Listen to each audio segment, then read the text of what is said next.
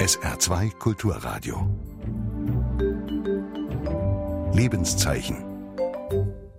Heute Friedrich Silcher, Musikpädagoge aus Leidenschaft, von Veronika Kabis, Evangelische Kirche. Auf dem Tübinger Stadtfriedhof liegt er begraben, der Musikpädagoge und Komponist Friedrich Silcher.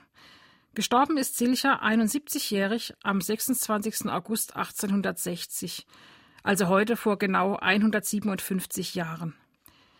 In ganz Schwaben gibt es kaum einen Ort ohne Silcher Straße, Schule oder Kindergarten.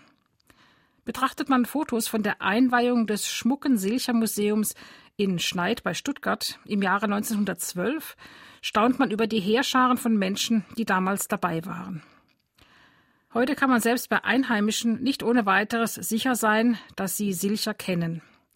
Der Groschen fällt jedoch spätestens, wenn man einige seiner Lieder aufzählt. Ich weiß nicht, was soll es bedeuten, oder muss sie denn zum Städtele hinaus, oder den Beerdigungsklassiker So nimm denn meine Hände. Zugegeben, manch einer denkt dabei zunächst an betuliche Volkslieder oder schnulzigen Kirchengesang.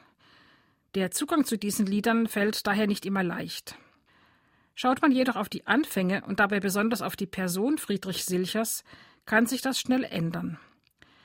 Dann entdeckt man eine Begeisterung für die Ideen der Reformpädagogik Pestalozzis, ein ganzheitliches Erziehungsprinzip mit Kopf, Herz und Hand.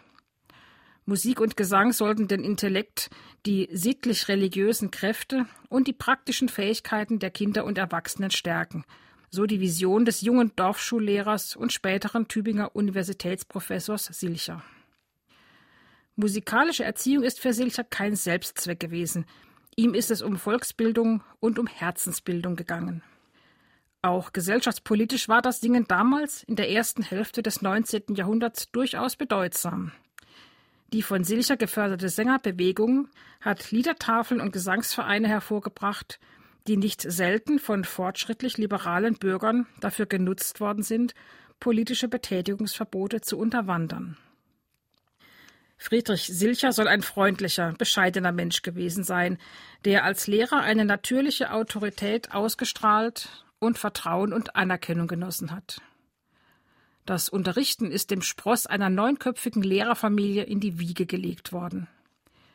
Die Familie hat im oberen Stockwerk des Schneider Schulhauses gewohnt. In den engen, dunklen Schulstuben im Erdgeschoss hat Silcher als Bub zusammen mit 200 Kindern des Dorfes das Lesen, Schreiben, Rechnen und Kirchenlieder singen gelernt. Um selbst Lehrer zu werden, ist er mit 14 Jahren beim Schulmeister in einem Nachbardorf in die Lehre gegangen. Nach ersten Jahren als Dorfschullehrer war es Zeit für den begabten jungen Mann, zum Städtele hinauszuziehen. Sein akademischer Weg hat ihn dann über Ludwigsburg und Stuttgart nach Tübingen geführt. Als Musiker und Pädagoge hat Friedrich Silcher Einfluss genommen auf die musikalische Bildung der Menschen. Das Singen und Musizieren ist mit ihm von den Kirchen, Klöstern und Adelshöfen in die Gaststuben und auf die Festwiesen gekommen. Silcher hat Volkslieder gesammelt und mehrere hundert Werke der Kirchen-, Jugend- und Hausmusik geschaffen.